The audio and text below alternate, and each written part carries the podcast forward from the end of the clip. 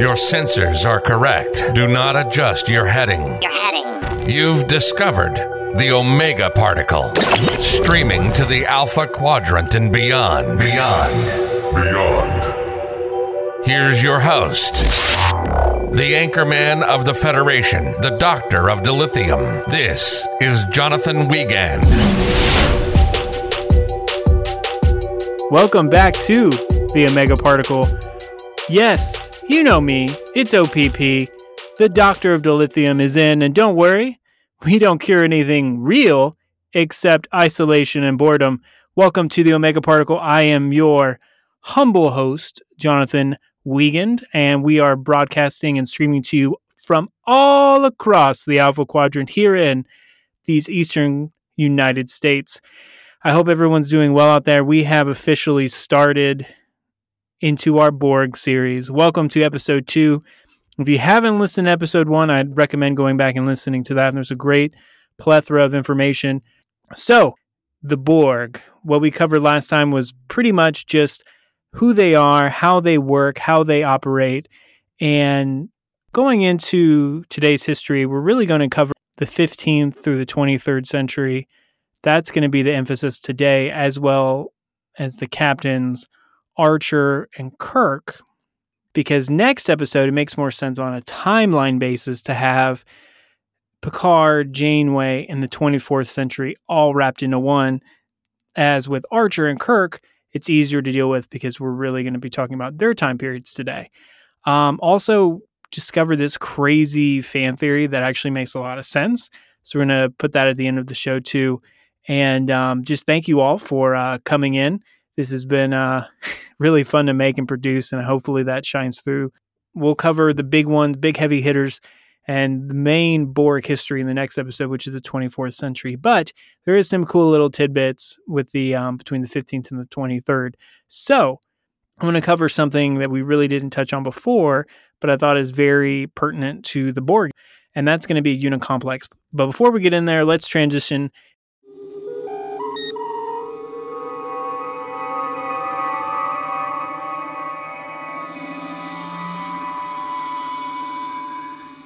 Okay, so the first thing I forgot to mention was something called a unicomplex, and that is basically what the Borg headquarters are, and that is pretty much shown in the ep- the Voyager episode Dark Frontier, and which is season five. I think it's episode fifteen or sixteen, where the idea was introduced.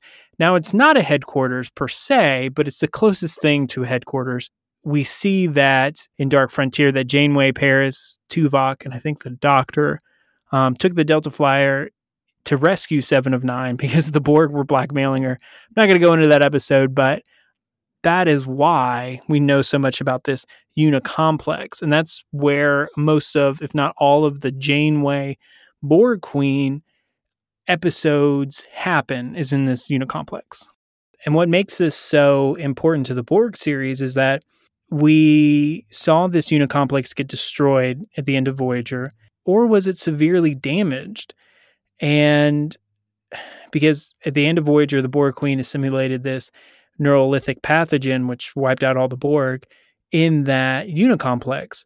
However, there could be more than one. In the Voyager episode Unimatrix Zero Part 2, the drone Axum actually suggested that the independent drones attack the primary unicomplex. So maybe that's what it is. And that's what my opinion is, is that there's probably multiple unicomplexes out there and that the Borg Queen did get destroyed at the end of Voyager. And well, I mean, here's some temporal backflips. Get ready. We have we don't have the Olympics, but we have Star Trek here. And these backflips include the Borg Queen getting her spine getting snapped in half at the end of First Contact, but also the Borg Queen getting destroyed at the end of Dark Frontier. So there's um there, yeah, like just craziness. But we love it. That's sci-fi. So no more info is given, but my guess is that with the seven spin-off and maybe in a Picard future seasons, that they will bring in multiple unicomplexes and say, hey, the Borg Queen that you know died. But we might gonna bring in the Borg King or the Borg Council or I don't know, something like that. But we definitely know the villain is alive and well thanks to the Romulans and the kind of sneak peek they gave us. So, speaking of getting that spine snapped in half, we're going into the first kind of 23rd century. But before we get into that, um, we're going to talk about the temporal incursion that happened during First Contact. Now, spoilers, if you haven't seen First Contact, stop here and scroll forward about two minutes because this is all we're going to talk about. But the movie's been out like 20 years, so come on.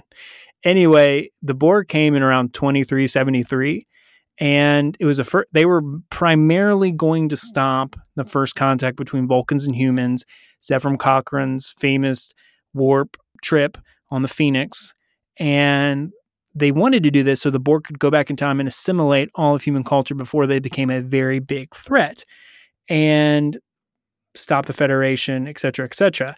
And the funny thing is, is after this whole movie, Cochrane actually gave a speech at Princeton about that. That he talked about these villains and about these massive cybernetic overlords that were coming and these time travelers that came back and, and everybody thought he was drunk and um, i mean i would have too. I mean he was known for his embellished stories.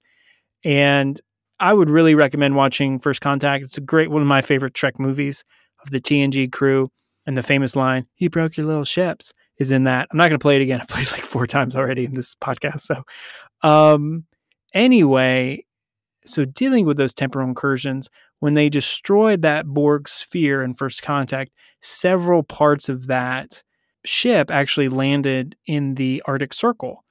And we don't really touch this until Enterprise. Yes, the show Enterprise, the show that everybody loves to hate on, especially me. Oh, it's a red alert because the first uh, security officer was Reed. So it's a Reed alert. Yes, that Enterprise. I'm going to save you this is probably one of the better storylines of Enterprise, but and I think Scott Bakula does an amazing job as Captain Archer. It's actually one of my favorite captains.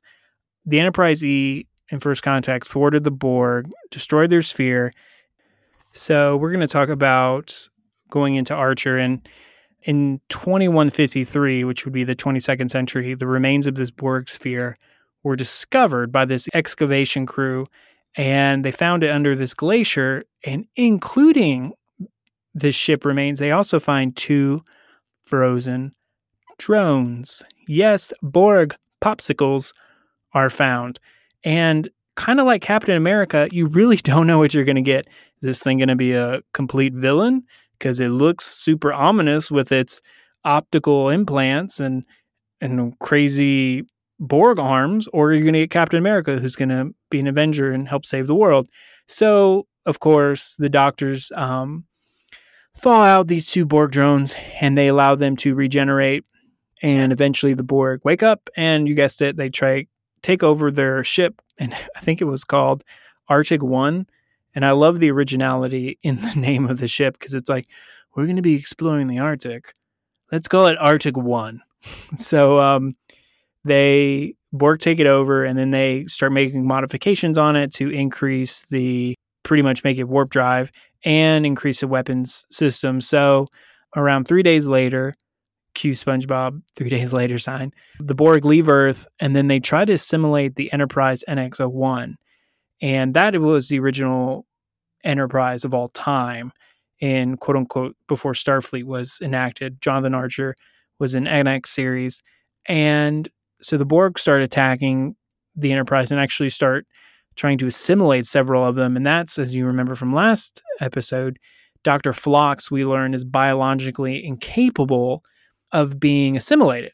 So that was actually pretty cool to find out that some species can't be assimilated based purely on their genetics or based on their um, simple um, antibodies. So we learned that Dr. Phlox can't be assimilated. So as we know, the Enterprise eventually destroys the drone ship, and there's no reference to the name of Borg in all of Enterprise. We know who they are because obviously they look like the Borg, but these characters have no idea, and Starfleet makes no record of it, and we'll touch that in a second.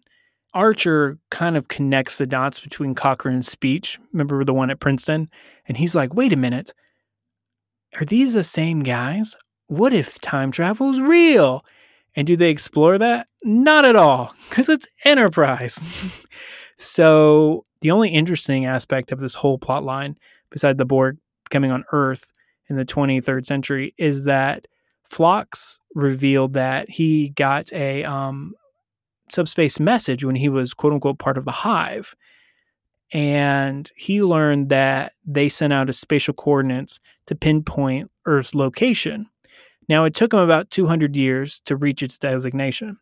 And that, again, is a temporal issue because we know that obviously the scripts weren't written in chronological order. And as we learned last episode, the producers were just trying to make a suitable villain for the TNG crew. And the question is, why would the Enterprise, which came out, I think, in the early 2000s, well after even so, the last um, Star Trek TNG movie, why they would put this plot line in because it just kind of confuses things even more. So, what I'm thinking is the only real world explanation why Starfleet didn't have an explanation for the Borg when Q showed up and introduced Starfleet to the Borg, and why the Borg never understood the Alpha Quadrant until they meet Picard is because Starfleet can't keep records. That's the only real world explanation is that maybe Archer didn't keep a accurate account of the whole incident with the Borged up Arctic 1 ship and it just kind of fell by the wayside because because we really don't get a Borg classification until what happens in Star Trek Generations, which we will talk about coming up soon. So I just blame it on the crappy reports. And again, this is probably one of the most debated and fearsome villains. And I don't know if in a real in an actual real world, not outside of Trek reason, why they included the Borg in Enterprise is probably because the ratings were so terrible. And they were like, hey, if we bring in the Borg, maybe this will boost ratings and get people hooked to the show and it didn't. And that is why Enterprise was only around for four seasons as opposed to the Golden Age of Trek. Those three series had seven seasons apiece. So that's probably really that my just I haven't researched it. That's just probably my two cents. They were just trying to boost ratings and it didn't work out too well. So there is also more in this century and it has to deal with a really cool concept, but we're going to cover that in my theory at the very end of this episode. And it even harkens back to my very, very first episode. So if you've listened to the introduction episode, you know what's coming. But let's just move on. We're kind of cruising through the 22nd and 23rd century. And let's move on to something really fascinating, which is the 23rd century. And we learn a little bit about the most mysterious species, I think, in all of Star Trek outside of the Q is the El-Arians. And pretty much what happened in the middle of the 23rd century, the Borg assimilated the homeworld of El Azaria, and only a handful of the species survived and were able to escape. And they escaped on these two ships. So, a little backstory about these um, El-Arians are that they are humanoid species, but they're normally called the species of listeners. And they're super well traveled and they can live a long time. Now, if that nickname gives you a little tip of the cap, you're correct. Guinan, yes, Guinan, the famous bartender played by Whoopi Goldberg on Enterprise's 10 Forward, is an El-Arian. We also see Dr. Soran, who's kind of a con artist, and he tries to manipulate Quark and some deals on a DS9 episode. But besides that doctor, and Guinan, that's really all we see of the entire species until we get to the movie Generations. Now, I mentioned that they were really well traveled, and in the TNG episode Time Arrow, Guinan actually visited Earth back in 1893. Awesome couple episodes in that little plot of TNG. Really cool how Guinan interacts with everybody, and she even says to Picard, like, "You remind me of someone," because he met her like all those years ago.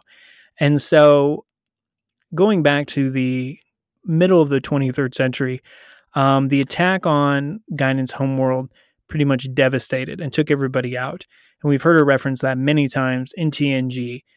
In 2293, a group of refugees were traveling to Earth following their escape from the Borg, and they were on two ships. One was called SS Lakul, and the other one was SS Robert Fox.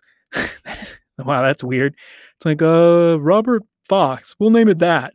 He just sounds like a like a super wealthy investor and somehow got his name Rob Fox.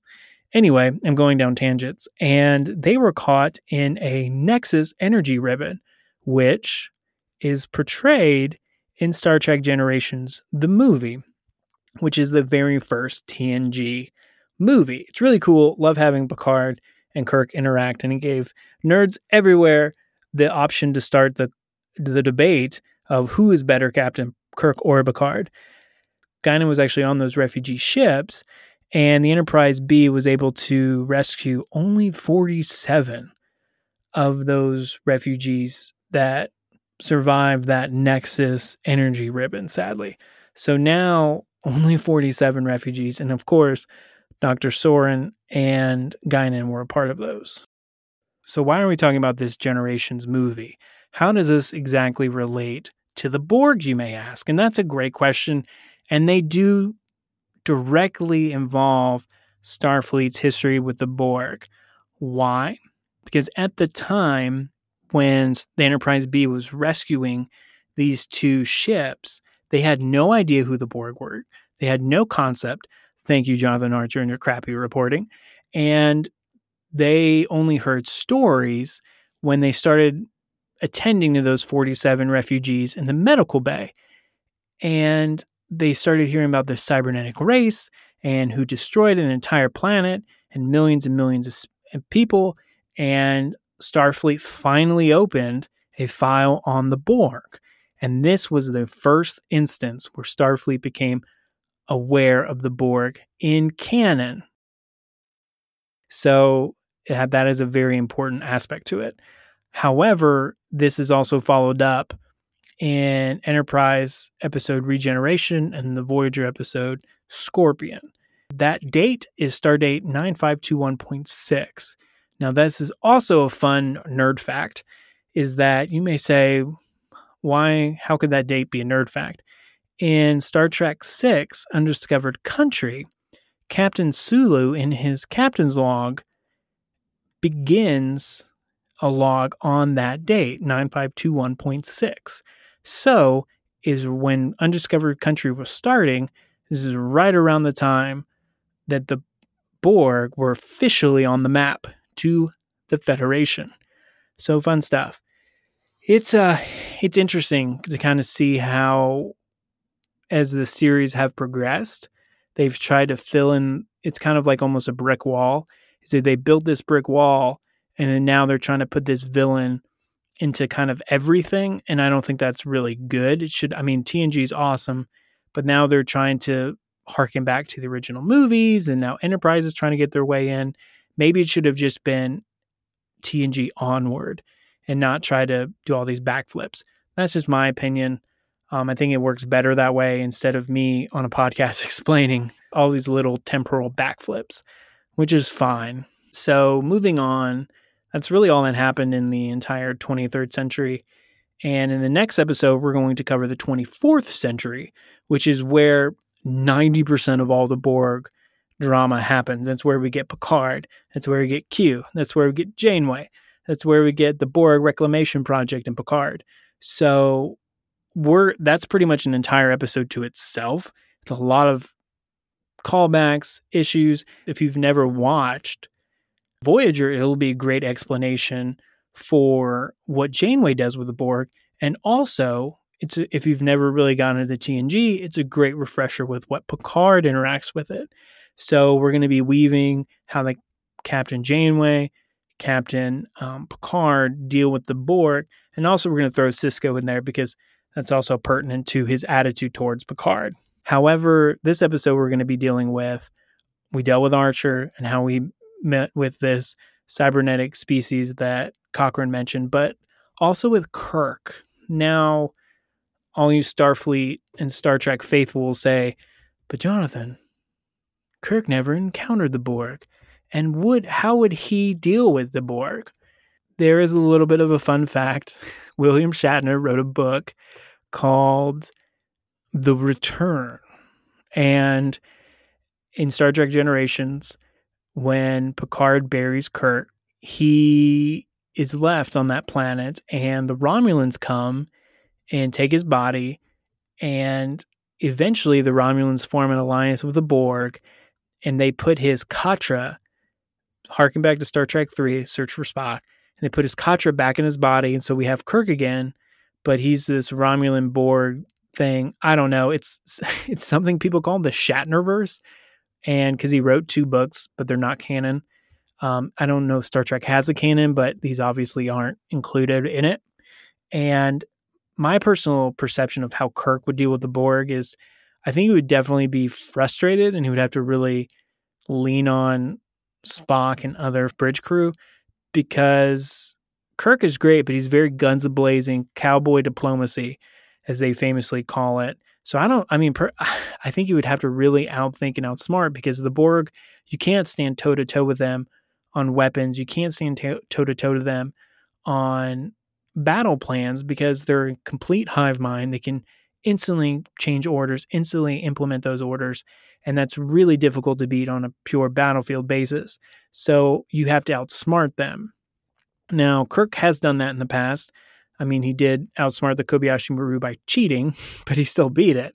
So I think it would definitely be one of those episodes where, kind of like Khan, he gets beat by trying to do his own cowboy diplomacy way, and then he has to rely on Spock and maybe Scotty and trying to say, how can we beat these? We have to outthink them.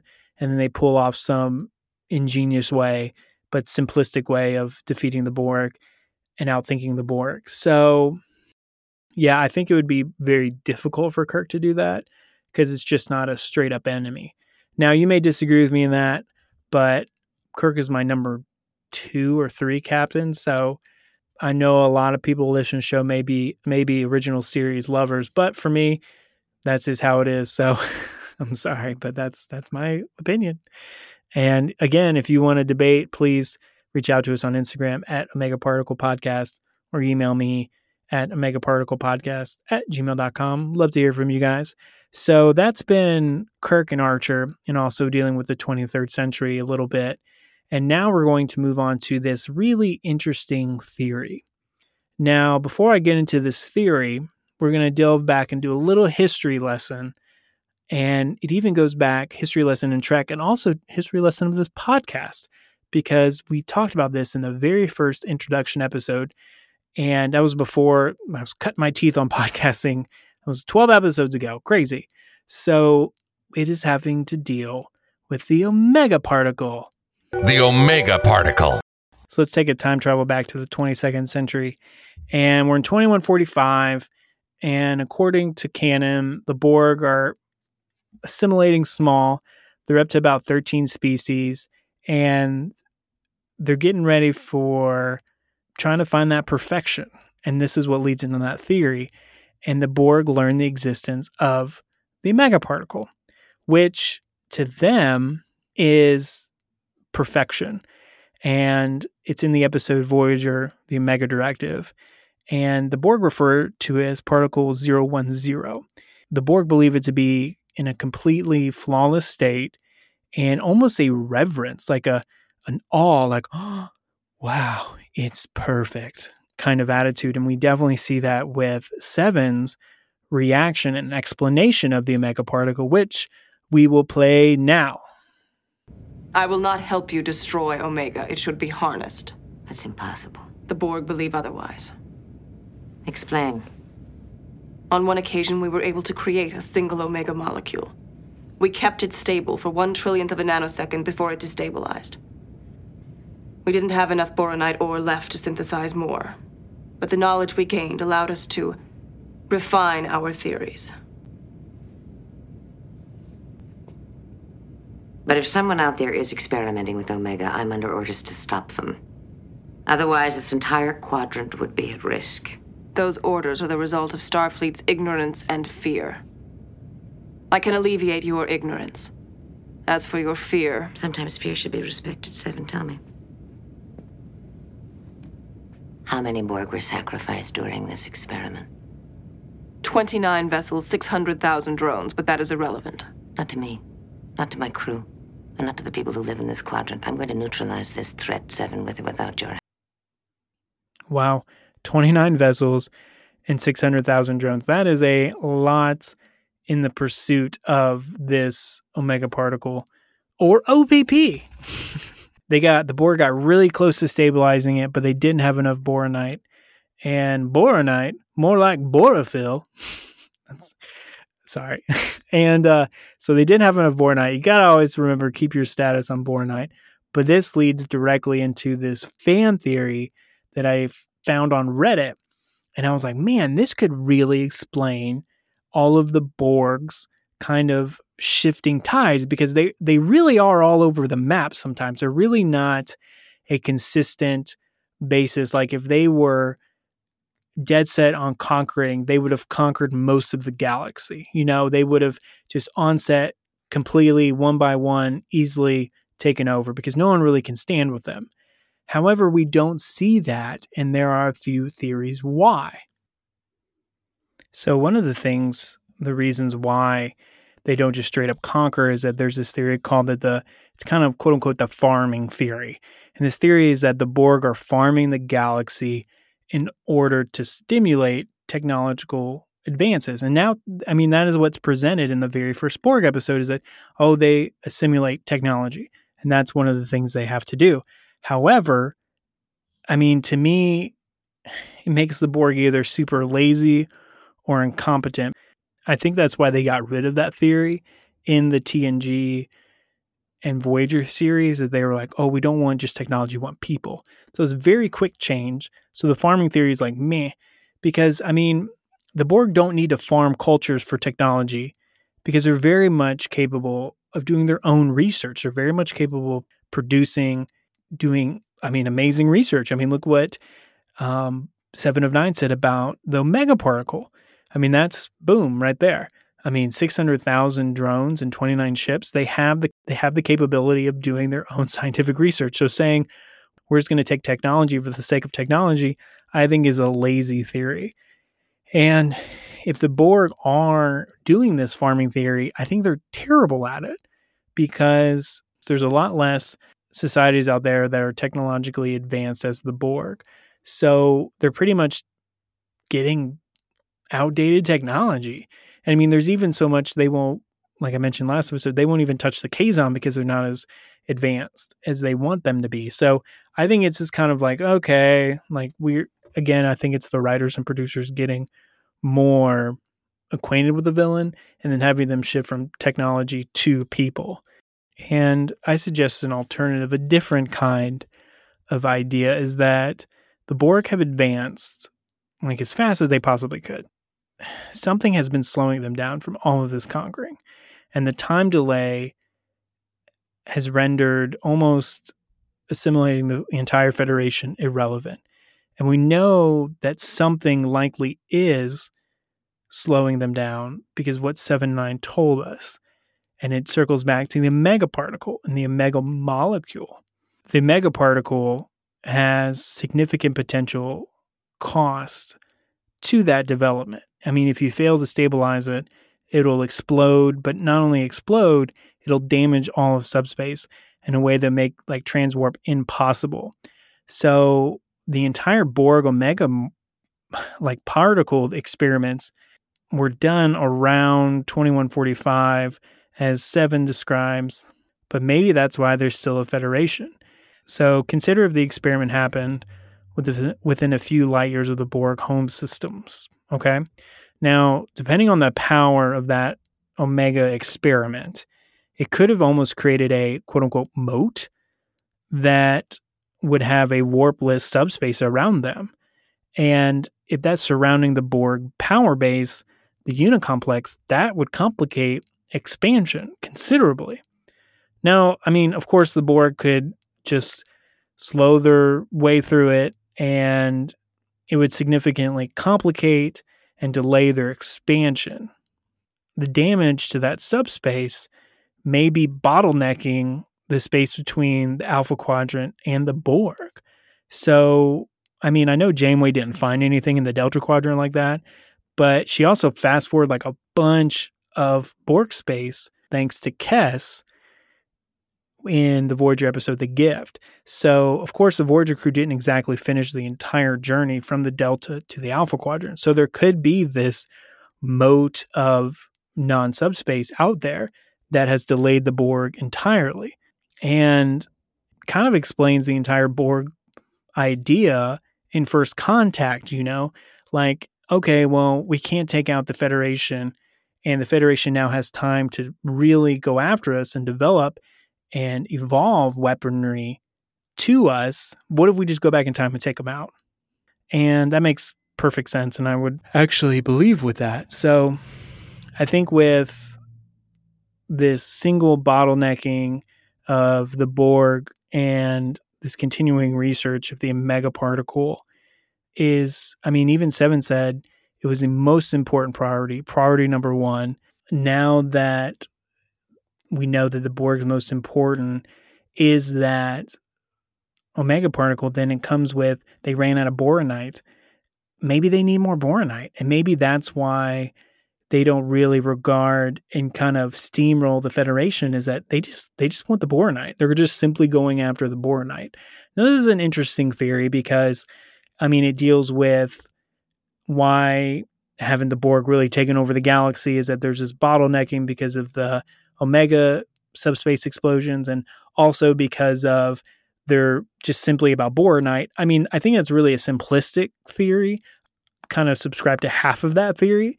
And the half is about the bottlenecking and destroying subspace and slowing down the Borg expansion. I think that's definitely it.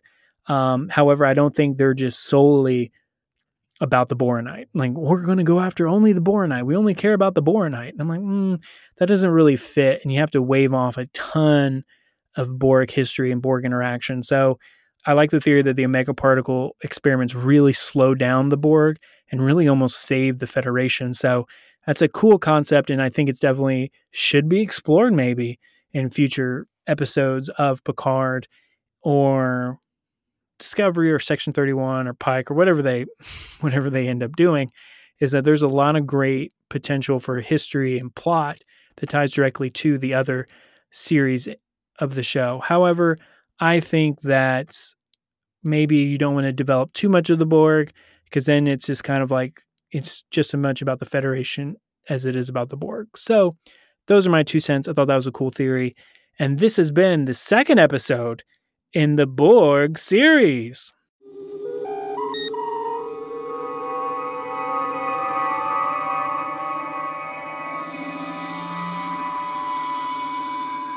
Thank you so much, guys, for listening. And um, again, today we covered um, some captains and a little bit of Borg history, but the next episode that will come out next week will be about the 24th century Picard and Janeway.